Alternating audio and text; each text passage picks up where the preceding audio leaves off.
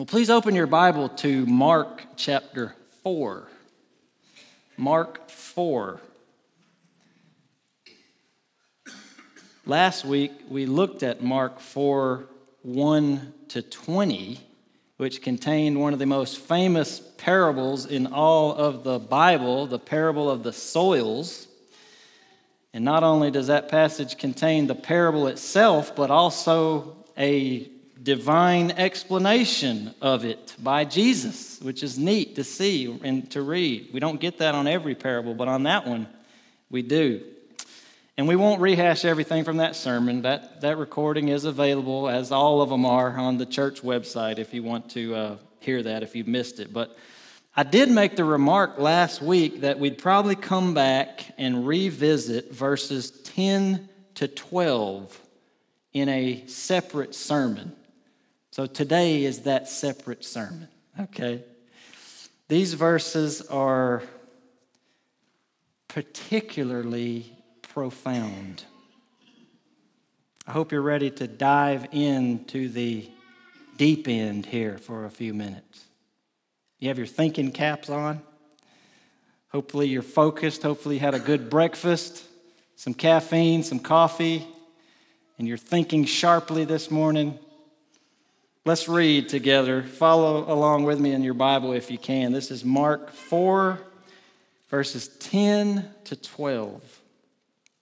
It says this And when he was alone, those around him with the twelve asked him about the parables.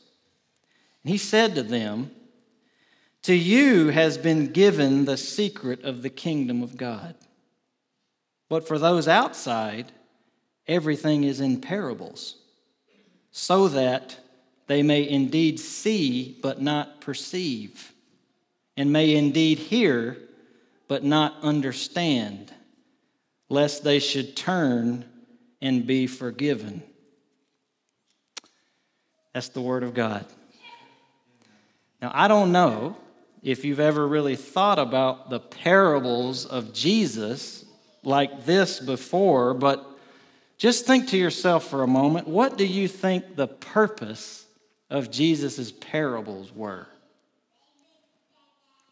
Were they just um, were they just intended to be these helpful illustrations of these deep truths, you know, for the purpose of making those truths more simple and more digestible for people? We do see Jesus using very ordinary things in his parables that people would be very familiar with farming, cooking, shepherding, uh, household items, family relationships, societal relationships, and so on and so forth. And he used very ordinary language to tell these things. And so, in that sense, they were simple. But I want you to notice what Jesus says in verse 11. Because if you sort of speed past this, you can easily miss a very profound truth.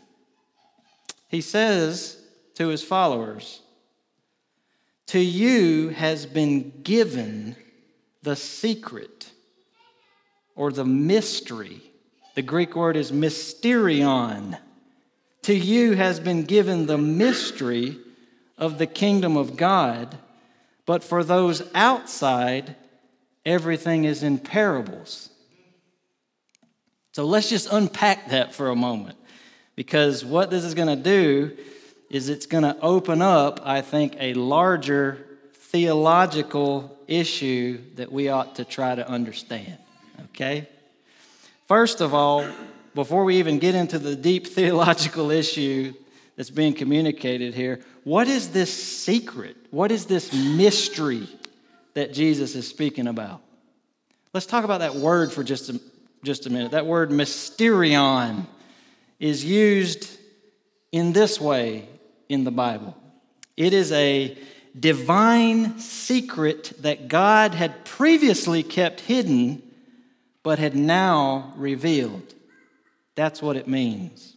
So it's not some sort of uh, mystical knowledge, some magical knowledge that God zaps us with or something. It's just a revelation of something that was previously hidden by God in times past that He's now revealed. Let's look at a couple of scriptural examples very quickly. This word is used in uh, Colossians 1, verses 25 to 27. I'll try to put that up on the screen for you if everything's working properly here. Okay. Here, Paul says that God made him a minister to make the Word of God fully known, the mystery or the mysterion hidden for ages and generations, but now revealed to his saints.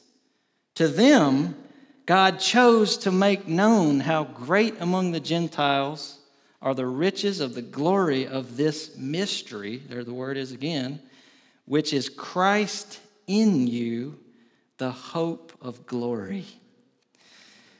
So Paul says there was a mystery hidden for ages, but now it's been revealed to his saints, and the mystery is that Christ is now in you, the hope of glory, even as a Gentile.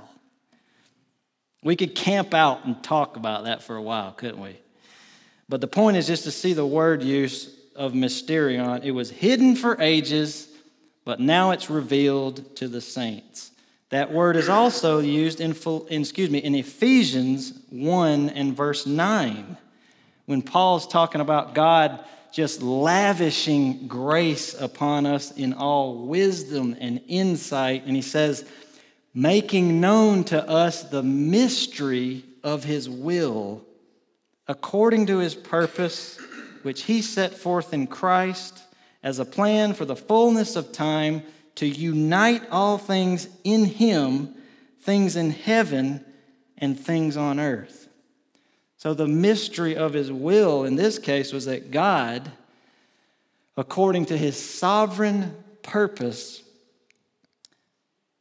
Christ was going to unite all things in heaven and in earth by His blood. And that is clear if you read the previous verses. So then we come back to that's just two examples to try to help us. But we come back to Mark 4 and we read that Jesus tells his disciples, To them had been given the mystery of the kingdom of God. So, what's he talking about here? What's this mystery? Well, it was the message that Jesus had been proclaiming ever since his ministry started. The time is fulfilled, and the kingdom of God is at hand repent and believe in the gospel. That's Jesus' words in Mark 1:15. So this mystery was the good news that hey, the Messiah is finally here.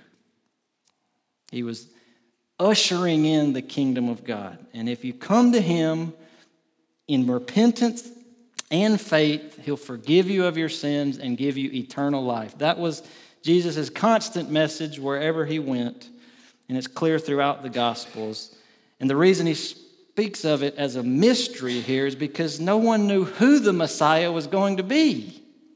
The Old Testament didn't name him, right? It foretold a lot of things about him, right? Um, but it didn't name him as, hey, look for this guy named Jesus of Nazareth. He's going to be the Messiah. It didn't give the precise timing of his coming either, and it didn't give all the precise details of what all he would do.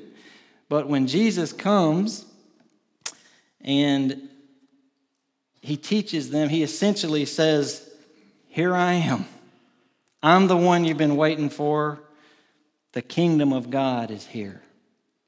And he does all these works to confirm that these things are true. He heals the sick, he casts out demons, um, he forgives sins, something that only God can do.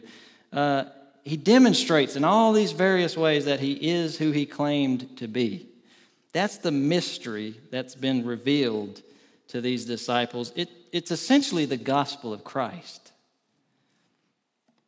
But here's the part that's difficult for some of us to accept. That mystery The revelation of the gospel of Christ, the truth about who Jesus was and is, is not revealed to everyone. It's hidden from some people. Now, it's preached to everyone, it's proclaimed to everyone. It's not hidden in that sense, but it's hidden in the sense that to some it's foolishness. They hear it, but they don't really hear it. They don't really perceive the truth of it. They don't really understand the truth of it. Have you ever thought about why that is? Why did, if you're a believer this morning, why did you understand it? Why did you perceive the truth of the gospel and others around you in the same situation didn't get it? Why did you come to Christ and yet your brother didn't, or your sister didn't, or your mom, or your father, or your cousin, or your friend, or your coworker? They didn't. Was that due to some ability within you to see and understand spiritual truth better than they could? Were you more intellectual than they were? Were you more spiritual than they were? What's the difference between you and them? Have you ever thought about that? I know it's getting a little deep. is it is not the difference simply this? To you has been given the secret of the kingdom of God. It's so simple, really. It's not hard to understand. It's just hard to swallow for some people. I'll say it again because Charles said to. It's not hard to understand, it's just hard to swallow for some of us. In other words, it's not that. Um, it's not that God revealed himself to you in such a way that he, you know, he, he took the blinders off and he gave you this new heart and a new will to embrace the gospel. Is it that I'm asking? Is it is there what is the difference between you and them? For some reason your blinders are off. But you didn't do that. For some reason you see the truth of the gospel whereas this person didn't. The only difference between you and them is this little five letter word that we just sang about grace. Grace. Jesus clearly says here, to you has been given, or the word means granted. To you has been granted the secret of the kingdom of God. But for those outside, everything is in parables so to you, it's been granted. By whom? By God. Granted what? To know the mystery of the kingdom of God. To others, it hasn't been granted. So, what does that mean then uh, for our question earlier about the purpose of parables? Apparently, there is a dual purpose for parables. They serve to both reveal and to conceal truth as God saw fit. Reveals to some, conceals to others. To the ones God, God grants it, the parables reveals spiritual truths. To others who are still in their sins, blind to spiritual things, the parables are understood only on a surface level. They really don't see the underlying truth. It's concealed. So let's think about that for a minute about God concealing truth for a moment. Does that bother you? To think that God might conceal truth from someone? Let's think about that. Let's think about that.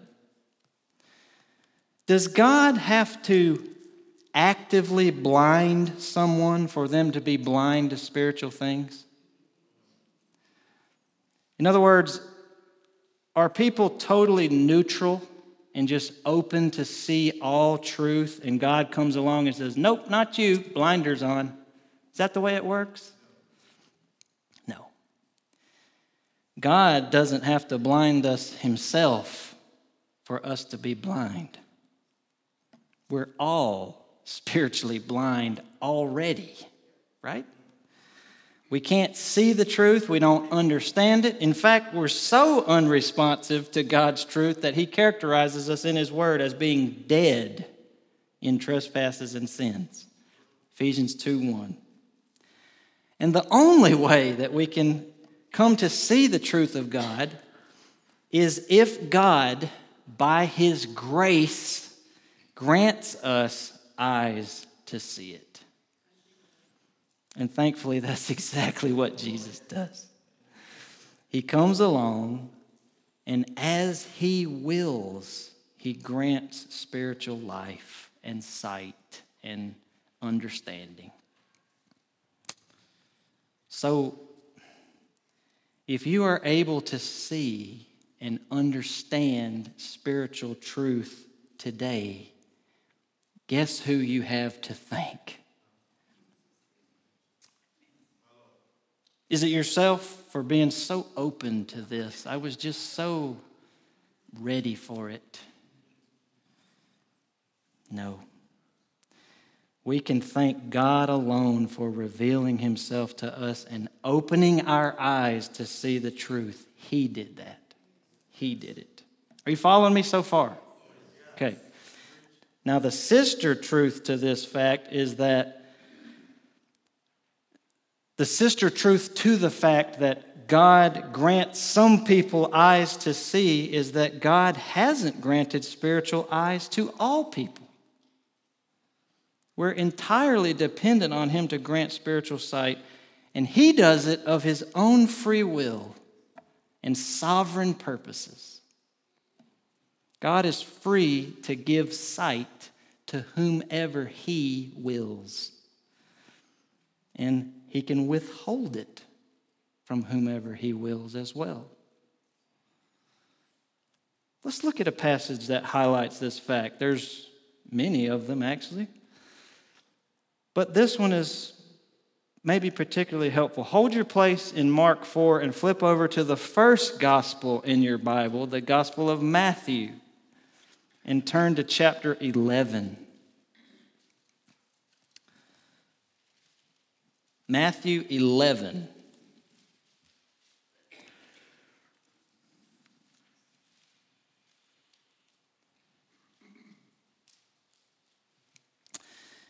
In Matthew 11 and beginning in verse 20, we see and hear Jesus pronouncing these judgments on these cities Chorazin and Bethsaida and Capernaum. These cities that he was ministering in, they had tremendous gospel light shed on them. They got to see the Messiah himself. They got to witness all his mighty works, and they got to hear his teaching in person. But did they repent for the most part? No, they did not. And Jesus says things like this to them. I'm just summarizing. If the people of Sodom had seen and heard what you have heard, they would have repented long ago, and they'd still be here, he says. But because you have rejected me, he says, your judgment, can you believe this? Your judgment is going to be worse than Sodom. And Sodom was a wicked city. Do you remember what God did to Sodom? Burn it up from fire from heaven. But he tells these cities, You're worse. Why? Because you had more light than they did, and you rejected it. That's why. And you thought yourself to be wise and understanding, but you are just hard hearted and stiff necked. And it's in the context of those pronouncements of judgment that Jesus prays a prayer aloud for everyone to hear him to the Father in verse 25. Here's what I wanted us to see. Look at it with me Matthew 11, 25. At that time, Jesus declared, I thank you, Father, Lord of heaven and earth, that you have hidden these things from the wise and understanding and revealed them to little children. Yes, Father, for such was your gracious will. All things have been handed over to me by my Father, and no one knows the Son except the Father, and no one knows the Father except the Son, and anyone to whom the Son chooses to reveal him. Now, why did I have us read that?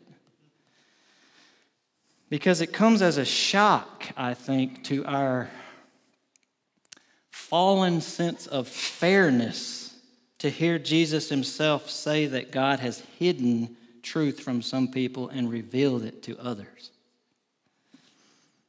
And then on top of that, Jesus praises God for that act of concealing and revealing. He says, For such was your gracious will. God reveals truth only to those whom He has chosen to reveal it to. Isn't it so plain? I told you it wasn't hard to understand, it's just hard to swallow. Look at verse 27 again. He says, No one knows the Son except the Father, and no one knows the Father except the Son, and anyone to whom the Son chooses to reveal him. That's exactly what Jesus is talking about in Mark 4 10 to 12. Go back there to our main passage with me, back in Mark 4.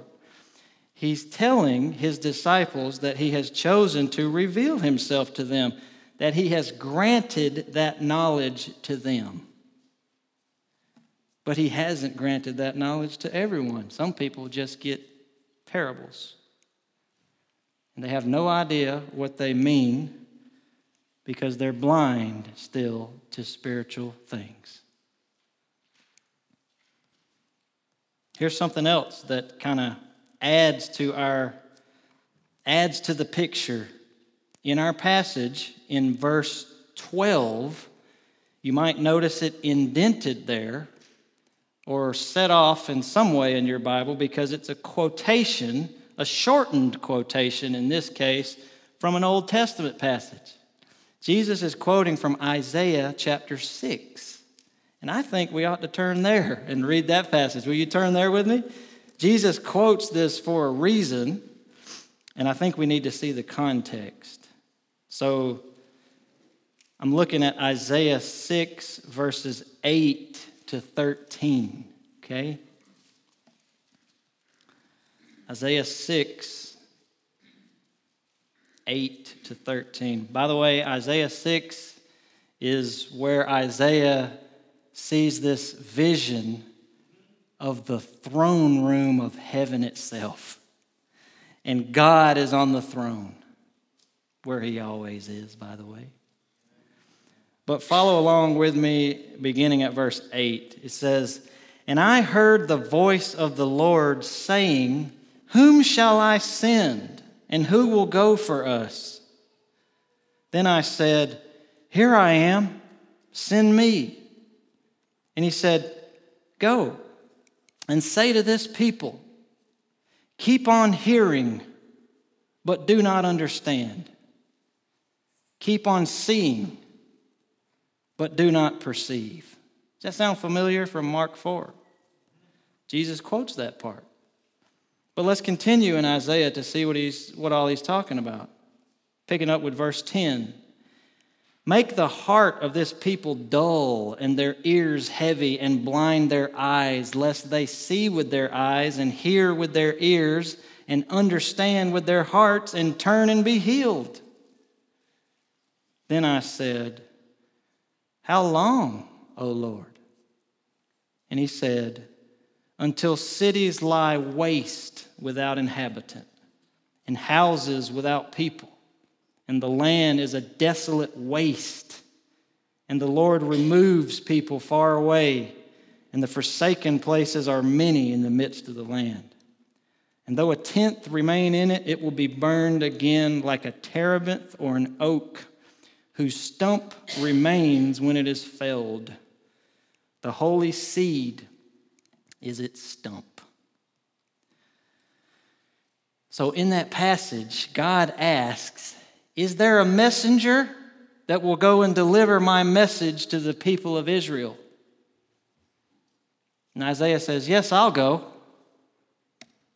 And God tells him to go preach to these dull of heart, spiritually deaf, spiritually blind people. And God tells Isaiah, I can already tell you how they're going to respond to you, Isaiah. They're not going to understand. They're not going to repent. And Isaiah says, Okay, Lord, how long do I preach that message to them then? And God says, Until I destroy them. Until the cities lie waste without inhabitant.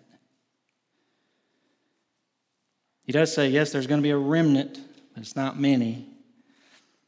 The point is, Isaiah, you just preach until I bring judgment on them. And just so you know, these people, like us, they had it coming. They're not innocent. The first five chapters of Isaiah describe their idolatry and their wickedness. They had despised the Lord. It says they had forsaken him. It says from the sole of their foot to the top of their head, there's no health in them. It says they bowed down to the work of their hands, to what their own fingers had made, it says. And I find it so interesting putting these passages together that in Psalm 115, it tells us what happens to you when you worship idols in the works of your hands. I'll put it on the screen. It says this Psalm 115, verses 4 to 8. It says, Their idols are silver and gold, the work of human hands. They have mouths, but they don't speak, eyes, but don't see. They have ears, but do not hear, noses, but do not smell. They have hands, but do not feel, feet, but do not walk. It's talking about their false gods. And they do not make a sound in their throat. They can't respond to you. And then verse 8 says, Those who make them become like them.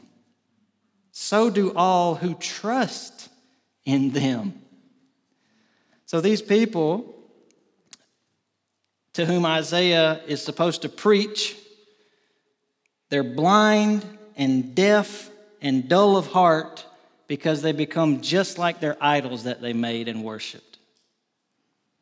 God just gave them up to their own devices to become like what they're worshiping.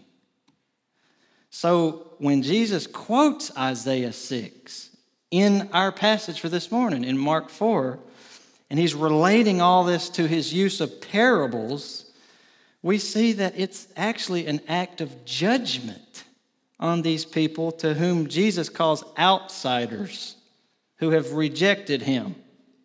They're not innocent.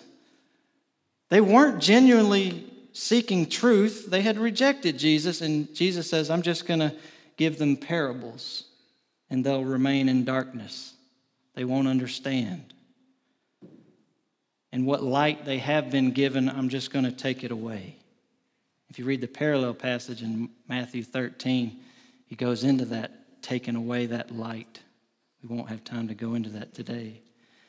So we might could say it this way Jesus is confirming the states of people's hearts with his parables. The insiders, whom he had granted spiritual sight, they were given understanding. But the outsiders who continue to reject God will be confirmed in that unbelief and they'll just continue in blindness. And there's always these two truths taught in Scripture. This is kind of where it boils down to God's sovereignty in choosing whom He will save and man's responsibility to repent and believe in Christ. Two truths seemingly hard sometimes to cleanly reconcile in these pea brains, but it's not a problem for God's brain. If we can speak of Him as having a brain, He's a spirit, but it's not a problem for Him. God chooses whom he will give this illuminating grace to. And yet, at the same time, all unbelievers are held accountable for their unbelief. Now, if that seems unfair to any of us, I have to ask to whom does God owe grace? And also, do we really want fairness. If we're going to ask God for what we think is fair, what is actually fair? Fair would be we all go to hell. That's fair, right? That's what we all deserve. So, what I'm getting at is just because he grants some the ability to see and believe, does that mean that he owes that to all people? No. He doesn't owe it to any of us. And in fact, in Romans 9, verse 20, Paul actually anticipates people hearing what he's saying and them responding with, That doesn't seem fair, Paul. You sure God is like that? And the inspired apostle says, Who are you, O man, to answer to God? To answer back to God. And he says, Will what is molded say to its molder, Hey, why you made me like this? We're clay, right? We're clay, and God is the potter, and God forms the clay as He wishes, and He has the right to do with, with His clay whatever He wants, right? And when we start accusing God, if we're ever tempted to accuse God of unfairness, we know that we have stepped out of our league. Job found that out, didn't he? He, he thought he had some good questions for God. I want to ask God some things, he said. And God essentially says, Okay, you can ask your questions, Job, after I ask you some questions. Where were you when I made this universe, Job? I didn't see you around when I made the universe. I didn't realize you and I were equals, Job. And Job just ends up at the end saying, I put my hand over my mouth, God. I spoke too soon. I'm out of place. I see that now. The judge of all the earth will do right. There is no unfairness with God. There is no unfairness with Him. Let me, let me point out something with an illustration to us. I told you we were getting deep this morning. Hope I haven't blown your minds. Let me point something out with an illustration since we're in deep waters here, deep theological waters, talking about God's sovereignty and man's responsibility, okay? Some people think that God is unfair if he holds unbelieving people accountable for their actions. What I mean is this how can we be held accountable to have faith in Christ if we're incapable of understanding spiritual truth on our own? Do you get the question? How can we be held accountable to put faith in Christ? That's what God tells us to do repent and believe. How can we be held accountable to do that if we're incapable of doing that on our own? Well, imagine this scenario with me for a moment, and maybe it'll help in a simplistic way. You tell your 17 year old son, you might have a 17 year old son in here? No? Maybe Melissa close. I don't know. How old are you guys back there? Close. Okay, right in the middle of those two. I didn't have you in mind with this illustration, by the way. Don't worry. So you tell your 17 year old son to cut the grass while you go into town and run some errands, okay? And it's his responsibility to obey you in that, right? And you warn him also in love son, be careful out back around that ditch. They haven't come and filled that in yet. That thing is 12 feet deep. Watch out when you go around the ditch. Don't fall in there. Okay? And he says, Okay, Dad, I got it. I got it. And when you return from your errands, you find that the grass is not mowed, and you don't even see your son anywhere. And you call out for him, and all you hear is a muffled, I'm down here, Dad. sure enough, he's fallen into the ditch and he can't get himself out. Now, I know this is a simplistic illustration for a very deep truth, but let me just point out some parallels with our situation. Was the son responsible to cut the grass like you told him to do? Yes. Did his falling into the ditch remove his obligation to obey you in cutting the grass? No, it didn't. He was still responsible. It's his own fault that he ignored your warnings about the ditch and fell in and rendered himself unable to get out of the ditch to obey you. Right?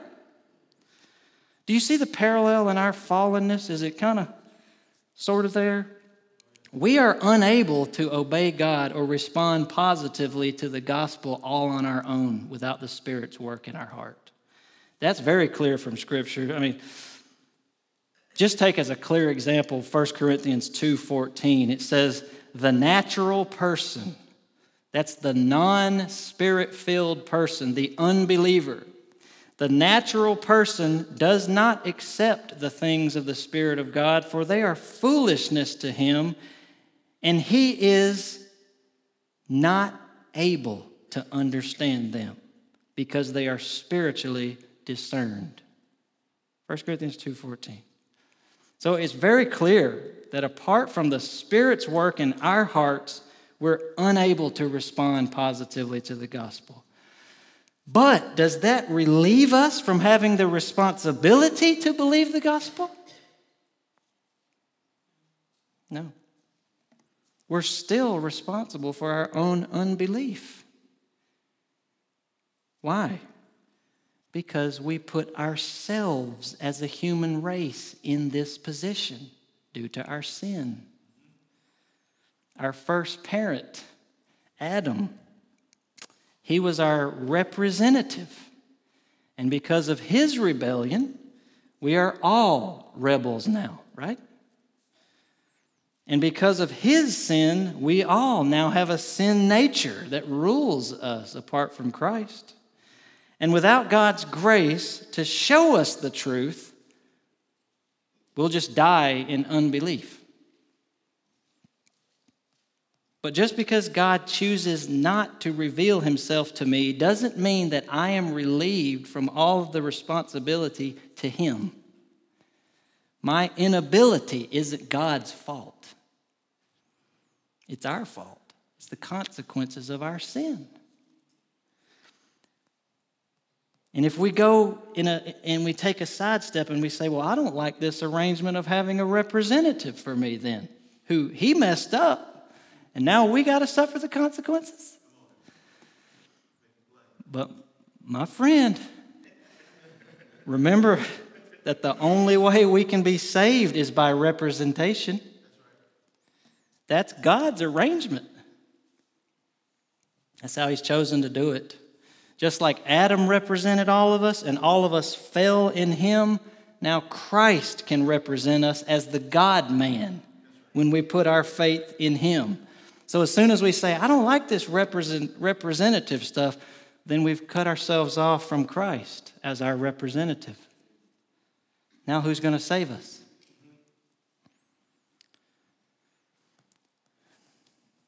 When we learn from God's word that He has to grant us spiritual life and spiritual sight and spiritual understanding before we can be saved, we may begin to think well, that, that, that means that if He doesn't grant somebody spiritual life, then He can't punish them for that unbelief. That's not their fault. God just didn't give them what they needed to believe. But again, that just fails to see that we are actually responsible, as I said, for our own inability. In essence, here's another illustration. In essence, we told God we'd use both arms to serve Him. And then we amputated both our arms and said, Well, you can't hold it against us to keep our promise now, Lord. God didn't cause you to cut your arms off. we did that to ourselves. And we justly suffer the consequences when we don't believe. That's a hard truth. God's sovereignty alongside man's responsibility. And it's especially hard, I know. I've struggled with it. It's especially hard if you're new to trying to understand it but it's taught all throughout the Bible. I'll just give you a couple examples before we close in just a minute. One big example where we see both of these things is Acts chapter 2. During Peter's sermon, says in Acts 2:23, he says, "This Jesus delivered up according to the definite plan and foreknowledge of God, you crucified and killed by the hands of lawless men. What does that tell us? Well, for one thing, Jesus was delivered up according to the sovereign plan of God. That's one thing it tells us. So we say, oh, okay, so that means the men who killed him can't be held responsible for their actions, right? Because God sovereignly decreed that that would happen. Peter says, no, you crucified him. You killed him with lawless hands. It was lawless, it was wicked, it was sinful. Those men weren't robots as they crucified the Lord and called for his crucifixion, as we heard from our reading earlier. They did it for their own reasons, their own sinful motives, so they are responsible even though God was overruling and accomplishing all of his purposes that were even higher than what they could even fathom. Or how about Mark 14 21? Jesus is speaking of Judas's betrayal, and he says this For the Son of Man goes as it is written of him, but woe to that man by whom the Son of Man is betrayed. It would have been better for that man if he had not been born. There it is again. The Son of Man goes as it is written of him, meaning this betrayal was foreordained by God, foretold by the scriptures. However, Jesus, Judas was not rendered helpless or innocent in his actions. It says, Woe to that man. Better for him if he wasn't even born. There's another example of, of God's sovereignty alongside man's responsibility in the Old Testament book of Habakkuk. I won't bring up any passages here because it's more of a longer scheme that you read the whole short book of Habakkuk that you see. The Lord raises up this people called the Babylonians, or you could call them the Chaldeans. He raises up the Chaldeans to come against his own people, Israel, and judge them. And he specifically uses that language. Habakkuk 1 6, for behold, I am raising up the Chaldeans, God says. And he uses this wicked nation of Babylon to punish Israel.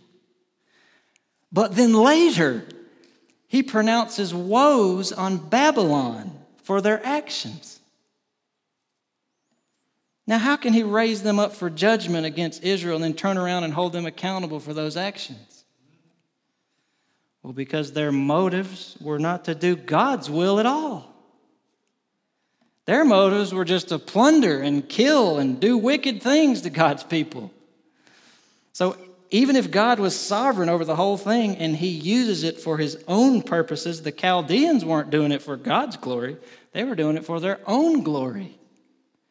They were doing it because they wanted to do it. And so God righteously turns around and judges them for their actions against his people. God's sovereignty, man's responsibility. Side by side, over and over and over again. So when we read in Mark 4, and Matthew 13 and Luke 8, which are the parallels to our passage today, Mark 4 10 to 12. You should go read those, by the way. Matthew 10, excuse me, Matthew 13 and Luke 8. When we read about Jesus granting his disciples to know the mystery of the kingdom, while others aren't granted that knowledge, and we start putting all the pieces together, here's what it should do to us. Here's the path that it should lead us down in our minds, okay? First of all, we should recognize that we need God's grace to understand and embrace His truth.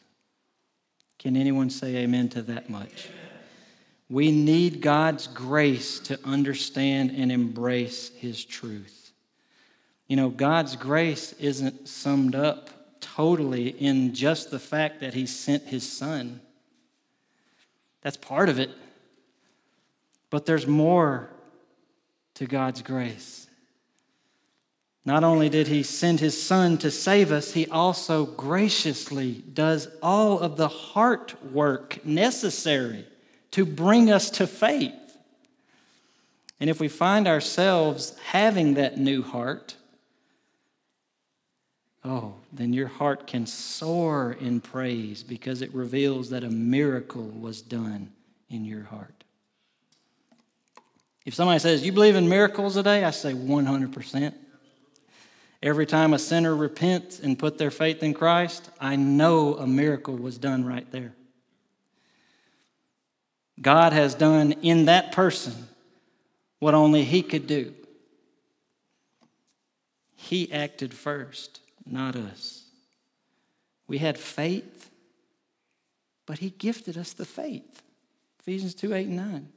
We believed, but we only believed because He took the blinders off first. Every bit of our salvation is from Him. Do you see how deep the grace of God is? I hope I haven't blown your minds this morning, but it's in the Word of God. It's there for a purpose. We ought to think about it. The deep grace of God. It's not just in providing a sacrifice for sin, it's in applying it to us. It's helping us to see it. It's giving us the ability to understand it. I mean, it's all God from start to finish. And that's why I've told you this before, but that's why the sovereignty of God in salvation has changed my life more than any other thing I've ever learned in my Christian journey thus far. You read the scriptures and you say, How did I miss it? It's everywhere, it's on every page. It's glorious. Thank you, Lord. These doctrines of grace are just like sweetness to my soul. And they don't come from John Calvin or Martin Luther or Augustine. They go back to the teachings of Jesus and the apostles. And for the believer who comes to see the sovereign work of God in salvation, the words of Mark 11 ring so true. They're not vague, they're not muddy, they're not ethereal out there where you just, I don't really know what that means. They're not hard to understand.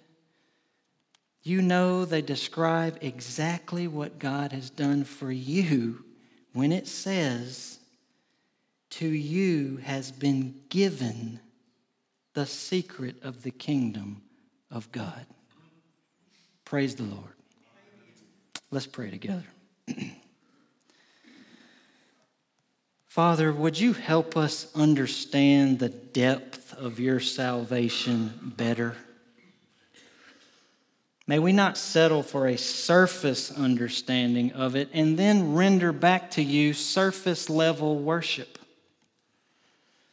Lord, we thank you that you have revealed your truth to little children. We thank you that you have chosen the foolish to shame the wise. You've chosen the weak to shame the strong. You've chosen the low and despised in the world, even things that are not, to bring to nothing things that are, so that no human being might boast in your presence.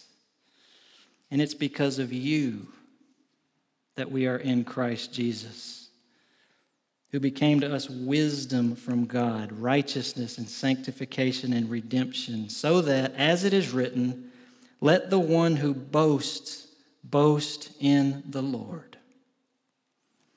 We boast in you alone this morning, Lord.